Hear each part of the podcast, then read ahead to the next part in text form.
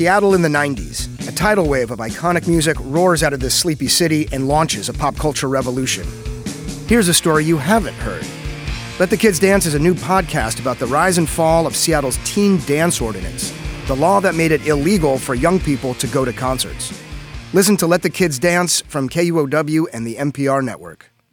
Hi, amigos. Welcome to KXP 90.3 FM Seattle, where the music matters, donde la música importa. My name is Alvina Cabrera y soy la co-host de El Sonido every Monday night, 7 to 10 p.m. Pacific time.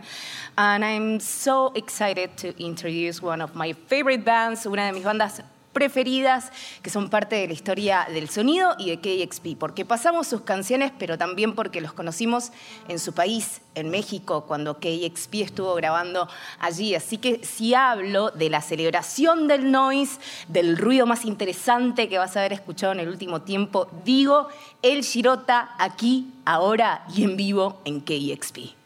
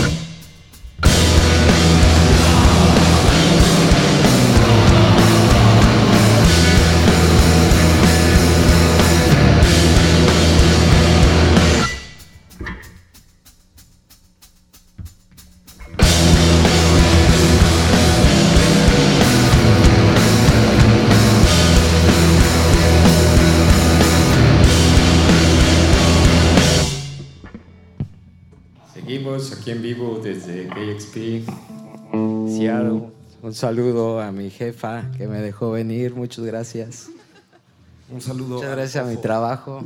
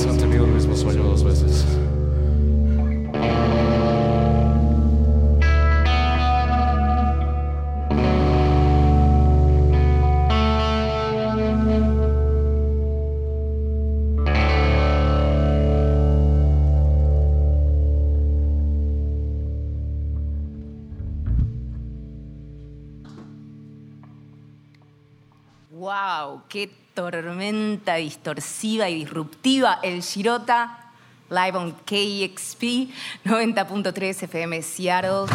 Y desde Ciudad Satélite, vía Seattle al mundo, aquí en kxp.org, tenemos a Ignacio Gómez, Rubén Ansaldúa, David Lemus, Gabriel Mendoza, parte de El Girota, que se están recuperando que se unen a esta conversación. Por segunda vez los tenemos aquí en KXP. Los vamos a dejar respirar un poco. ¿Cómo se sienten? Bienvenidos. Bien. Muy bien. Amigos queridos, qué increíble lo que hicieron. Muchas gracias. Es como pasa en un, en un santiamén, nada más abres los ojos y de repente ya acabó. ¿La pasaron bien? Sí. ¿Sí? Yo ya me siento parte del tour de El Girota que están dando, ¿no? Porque estuvimos hace muy pocos días en los conciertos que dieron en, en y también, bueno, dentro de unos días nomás van a ser otro de los conciertos aquí en, en Seattle. Eh, ¿Cómo se sienten y cómo es presentar tiempos raros en vivo y con público en un álbum que salió en el medio de la pandemia? Pues definitivamente las cosas siguen siendo bastante extrañas. Estamos intentando trabajar pues alrededor de las medidas, ¿no? De, de salubridad de cada estado de este país que van cambiando bastante entre, entre estado y estado, pero pues emocionados de, de volver a hacer lo que más nos gusta. Sí, están haciendo una gira en este momento por eh, qué ciudades. Empezamos en San Diego, después eh, Tux- Tucson. Aprendimos que se dice Tucson. Ah, de verdad. Estoy Sí. aprendiendo algo también, muy bien. Sí. Phoenix, eh, Salt Lake City, Idaho tres veces y hoy aquí en Seattle. Y después, Vamos a Oregon, vamos a hacer dos shows ahí en Portland, en Bend, luego nos vamos a, a Reno, Nevada, y acabamos la gira en Los Ángeles. Impresionante. Bueno, el Shirota es una banda muy importante, como decía en la apertura, tanto para la historia del sonido como también para KXP. Los conocimos en Ciudad de México cuando KXP viajó a realizar sus sesiones y vuelven aquí en una segunda sesión desde, desde nuestra casa, desde la ciudad y también con nueva formación y con este álbum Tiempos Raros, que fue uno de los álbumes más escuchados y más recomendados también del 2020. Felicitarlos, pero metiéndonos un poco en este álbum, cómo fue su composición, cómo fue encontrarse con su sonido y también con esta nueva formación para poder tener lo que es hoy Tiempos Raros. Pues me, me gustaría darle la, la pregunta a David, a David, sin nada más antes comentar que creo que queríamos hacer algo distinto a lo que veníamos haciendo en discos pasados y pues eso fue en lo que estuvimos trabajando y es lo que se llama tiempos raros. David podrá entrar más en detalle. Estuvo bonito, o sea, yo sé que para todos fue un proceso difícil, o sea, veníamos de estar tocando y nos juntamos en el invierno del 2019 en la casa de mis papás a grabar todo el disco, estuvimos ahí viviendo un mes. Entonces, la convivencia, los chistes internos, este, las peleas, los pleitos, ¿no? También las alegrías, las tristezas, como es un álbum que todo eso quedó im- impregnado, es muy emocional para nosotros. Eh, hay momentos donde recuerdo estar viendo cómo cantaba Nacho y hablarle a Rubén que había salido un rato a decirle, wow, está, estoy escuchando así a Juan, a Juan Gabriel, así en, sus, en su prime, cantando. Eh, estábamos escribiendo la- las canciones entre todos. Fue una cosa muy divertida, de convivencia única, ¿no? Es difícil que esos momentos se vuelvan a repetir, entonces eh, valorarlo y y aprendimos mucho de la grabación, de estar nosotros colocando micrófonos, el sonido que estábamos buscando. Entonces, y, y mucho fue, fortu- fue fortuito. Hay muchas cosas que no podríamos volverlas a repetir, no se harían de otra manera, porque fue ese momento único en donde nos pudimos los cuatro a sentar, a, no- nos pudimos estar conviviendo durante tanto tiempo, conociéndonos, y ese es el resultado del disco. Sí, y la verdad que fue un resultado celebrado y que tuvo mucho impacto, podríamos decir, porque fue el álbum debut de Girota. Siempre me da risa eh, reírme con ustedes, ¿no? De ustedes, con ustedes. Después de ocho años, ¿no? El Girota llega con su álbum de debut. Ellos esperaron ocho años, los tipos, ¿eh? Tranca. Y Sin prisa, sin prisa. prisa, sin prisa, Me, necesi- tranquilo. me necesitaban. Exactamente. Hacía Muy falta, bien. hacía falta yo. Esa es la respuesta que necesitábamos. Muy bien. Y, y llegó siendo uno de los álbumes que salió básicamente en todas las críticas como uno de los más recomendados del año. ¿Cómo se sienten con, con ese feedback? Se siente muy bonito acordarnos de, de saber que David estábamos grabando algún hecho yo y David estaba en su caminador arriba corriendo, ¿no? Y estábamos como discutiendo la idea que poníamos primero, que poníamos después y, y es, creo que le decía a Gabriel el otro día, como verdaderamente darte cuenta que estás a 15 mil kilómetros de tu casa y hay personas que les interesa comprar algo que es, que es una playera o un disco o lo que sea de, de algo que hacemos en, como nosotros, nuestros, nosotros como amigos en casa. Claro. Es muy bonito, es una cosa muy hermosa, cara. Sí, y súper colectivo Sí. también. Y a- hablando de eso, bueno, eh, estamos dentro de esta programación especial llamada Aquí Ahora, en su edición 2021, Without Borders. Y mm, la verdad que eh, lo hemos hablado en otras oportunidades fuera del aire, eh, con ustedes mucho, sobre qué significa ser rockeros mexicanos, ser rockeros cantando en español, estando girando en 2021 en los Estados Unidos. ¿Se, siente, se sigue sintiendo esa mirada distinta ¿no? del rock en español? como si fuera una cuestión diferente al, al rock. Es, es, es raro, ¿no? Porque lo hemos platicado y todos estamos muy conscientes que el rock eh, en un principio no es como nativo mexicano, por decirlo, ¿no? Desde nuestro Sí. punto de vista, o, o latino tal cual, ¿no? So- generalmente viene de, digamos, Estados Unidos, Inglaterra, ¿no? Nuestras influencias más grandes o inmediatas, lo platicábamos también, teniendo Estados Unidos tan cerca, pues... Claro. Y lo platicábamos, qué tan lejos se siente de- a ti viniendo de Argentina, por ejemplo, ¿no? Súper, súper lejos. Entonces lo tenemos muy presente, pero eh, el, el- como primer punto de partida, el español eh, para nuestras letras, creo que sí es, un, sí es, sí es algo muy consciente, ¿no? Mucha gente tratando de emular lo que vemos y que miramos muchas veces hacia arriba, que es Estados Unidos o Inglaterra, por decir algo. eh, para nosotros es como pues, poner un piso, de un piso, un paso fuerte en el piso, ¿no? Ujú. Y ahora viniendo a Estados Unidos, ¿no? Ahorita creo que hay muchos cambios, lo hemos vivido, que más que Seattle para haber vivido ese tipo de, de- de cambios sociales.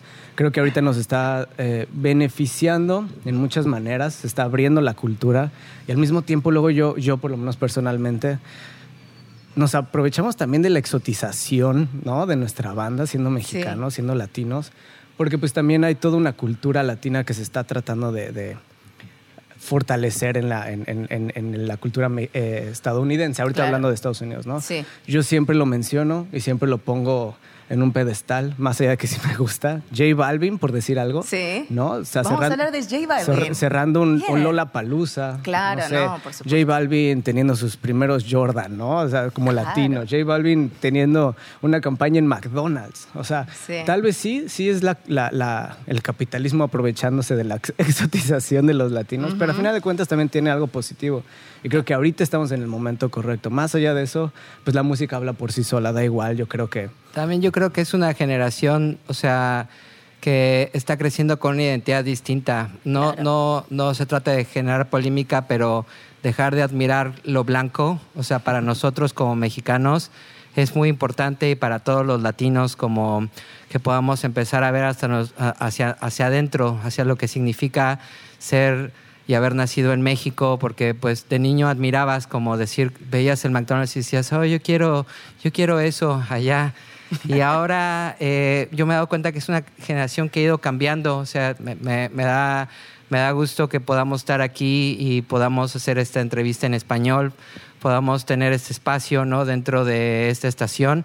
Para mí significa mucho, por ejemplo, ahora que fuimos a Chicago, ver cómo nos recibía la gente, a mí sí me hizo muy conmovedor, Wow. como que es algo que te platican, pero hasta que no lo vives, hasta que no vives como esa hermandad que puede haber entre nosotros, los pueblos latinoamericanos, porque aunque somos muy distintos, somos uno y nos pasó exactamente lo mismo a todos, ¿no? Nos colonizaron, pero ahora ya después de muchos años, creo que por fin estas generaciones están teniendo una identidad y, y podemos empezar a, a mirar hacia adentro y hablar de lo que nos gusta, que eso es bien importante, no hablar como hablaba mamá, ¿no? La lengua de mamá. Entonces, eh, está bien padre poder estar aquí y dice- hablando de Chiluca, ¿no? Está, Ah. está cotorro. Está cotorro. Lo voy a empezar a incorporar eso. Es, es- es el slang mexicano, me imagino, ¿no? Nosotros hemos estado, hemos estado compartiendo mucho slang entre argentino y Sí. mexicano con, los- con el Girota, que están aquí en KXP. estuvimos em, disfrutando de tres canciones, partes de Tiempos Raros, que fue este álbum que estábamos hablando del 2020, RTL, eh, más de una vez, y La Ciudad, pero también qué placer poder tener una exclusiva, ¿no? De algo que todavía no se lanza, que es la canción Niebla, y me da también pie para poder eh, preguntarle sobre esta canción que se enmarca, imagino, dentro ya de nuevas composiciones que está teniendo el Girota. También creo que David es el indicado, sobre todo, pero sí hemos estado trabajando en música, tenemos muchas cosas y pues decidí, bueno, algo saldrá después si es una parte de eso.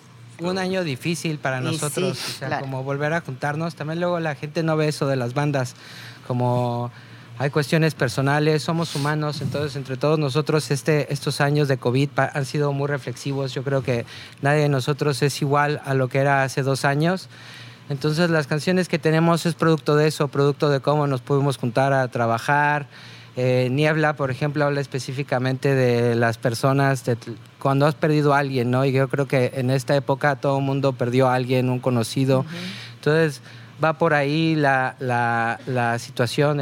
hemos estado eh, reformulando cómo hacer música Nacho, que lleva desde el inicio, ha sido abierto hacia experimentar con nosotros, con, una nueva alineación, ¿no? un, nuevo proceso. Y, eso es lo que van a escuchar próximamente, ¿no? Cómo nos llevamos nosotros y ese es el resultado de nuestra música. Perfecto, bueno, bien, bien ahí Nacho, bien estas nuevas formas de, composición. Eh, estamos con el Girota aquí en vivo en KXP, es un placer para mí. Esta es la, mi primera sesión con artistas a unos centímetros mío y es un súper placer que sean amigues, que van a estar tocando aquí en Seattle en los próximos días, pero que también están girando por el noroeste del Pacífico, por eh, ¿no? la West Coast, están haciendo, básicamente, ¿no? Sí. Sí, perfecto. Entonces, em, vamos a cerrar un poco para enmarcar el sonido y el mapa sonoro de los que vienen. Estuvimos hablando de lo bueno de la reivindicación del rock en español, pero también ustedes con qué backgrounds musicales vienen eh, que terminaron confluyendo en el Shirota. Imagino que son varios. Pues mm, Nacho. Creo que, creo que en específico en este P se va a notar como una manera en la que nosotros trabajamos que, que sí rompe bastantes fronteras, como que de repente están muy establecidas en ciertas escenas de la música en español y también se cruzan como amistades, ¿no? Regresa por ahí una colaboración con Alonso, nuestro primer bajista, y pues estamos haciendo eso, intentando divertirnos a través de la música y experimentar y pues ver qué funciona, ver qué no funciona, pues sobre el camino, ¿no? Y solo seguir haciendo, seguir haciendo, seguir trabajando. Sí, vieron que siempre como que avisoran la muerte del rock. El rock como que se está por morir todo el tiempo, ¿viste? Bueno, ya se murió o se va por morir, o se está por morir o se está muriendo.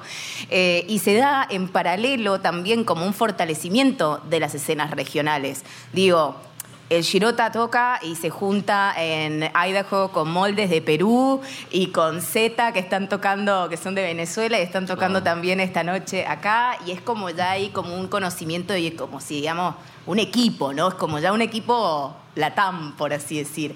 Eh, ¿cómo, ¿cómo, sienten esa salud de la, de la escena actual? Pues definitivamente lo que hablábamos, ¿no? Se siente bien interesante venir aquí y darnos cuenta de que hay tanta gente hablando español y tanta gente que comparte pues la visión, ¿no? De salir de, nuestro, de nuestra casa, de nuestras comodidades y salir a, tomar camino y pues trabajar, ¿no? En, seguir construyendo pues una identidad de una comunidad alrededor de, de algo que se mezcla, ¿no? Y que tiene puntos en donde convergen cosas como el idioma, pero también influencias que tenemos de, de Norteamérica, como también cosas de, pues, del rock sudamericano y el rock mexicano, ¿no? Sí, que está tan bueno. Yo creo que el, de las cosas más bonitas de la música es que realmente no importa el idioma. Si, si lo disfrutas, podemos, por ejemplo, ayer estábamos en una carretera que de verdad no había absolutamente nada alrededor y estábamos escuchando un disco, si no me equivoco, en el nombre de Asha Boisley, una música hindú. un, disco de una chica hindú increíble. No entendíamos una sola palabra, pero estábamos manejando en la lluvia y, y eso, eso es lo padre. Yo, yo no me gusta la palabra de rock en español, yo creo que es rock. Y lo que sea, o sea, yo, yo solamente pienso eso. La música es poder, es universal, es muy amorosa. Cuando te entregas a ella, así como el amor que puede compartir con las personas, es grande. Eso es lo que a, veces nos dicen que el poder es así como tu fuerza, ¿no? Y, y no, es como el amor y la música eso tiene, ¿no? Como decía Gustavo Cerati, ¿no? Cruza el amor por un puente, así la, la música es eso. No- Te une, nos une. Cuando igual nos peleamos y de repente estamos arriba tocando y siempre hacemos el chiste de, ah, ya, esto ya nos curó, ¿no? Ya, ya todos de nuevo volvemos a ser amigos. Nos. Por lo poderoso que es, ¿no? Claro. rompe barreras, la música puede o no puede tener palabras. Ese es el verdadero poder, es lo que nos va a terminar uniendo en, en un futuro, así será. Muchísimas gracias, El Girota, por entregar este amor y esta experiencia musical sanadora. Recomiendo a todos que lo disfruten en vivo cuando tengan la posibilidad y escuchen El Girota va a tocar en tu ciudad. Vayan, porque no se van a arrepentir. Muchísimas gracias por ser parte y por estar acá. Gracias, a ti, Albina, la verdad. Gracias a ti. Un honor. Qué honor, compartido. Gracias a todo el equipo de KXP. A todo el equipo. Sin ellos no sería posible. Y esto fue El Girota aquí en vivo en KXP.